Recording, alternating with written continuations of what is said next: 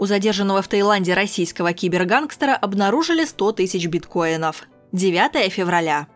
Полиция Таиланда задержала гражданина России, которого считают вторым по значимости лицом транснациональной группировки «Инфрод», владеющей одноименным веб-сайтом, который в 2010 году был создан украинцем Святославом Бондаренко. Об этом сообщает издание «Бангкок Пост» со ссылкой на собственный конфиденциальный источник.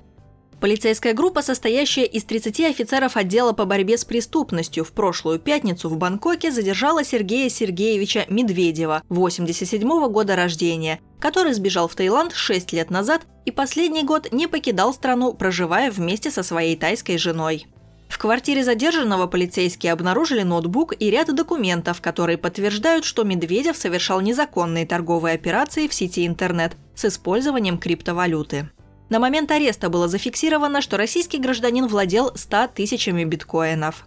Руководитель Центрального бюро расследований генерал-лейтенант Титераш Нонгар Питак подтвердил факт ареста, но отказался предоставить более подробную информацию, сославшись на то, что это международная операция и подробности будут обнародованы позднее.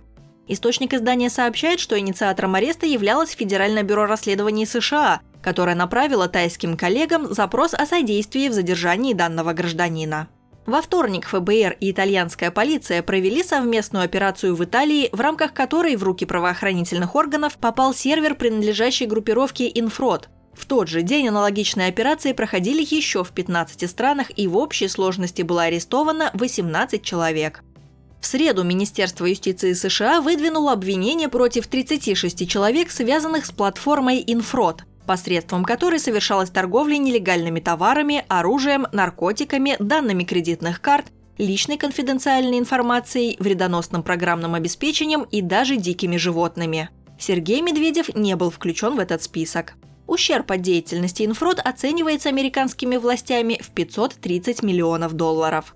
Это был главный центр комплексного обслуживания киберпреступников по всему миру, отметил заместитель помощника генерального прокурора США Дэвид Рыбицки.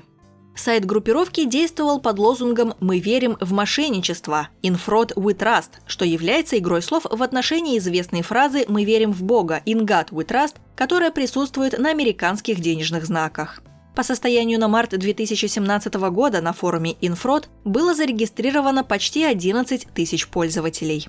Также сегодня стало известно, что хакеры, совершившие самую крупную в истории кражу с криптобиржи, попытались обменять через созданный в Даркнете сайт похищенные монеты XM на биткоин и другие криптовалюты.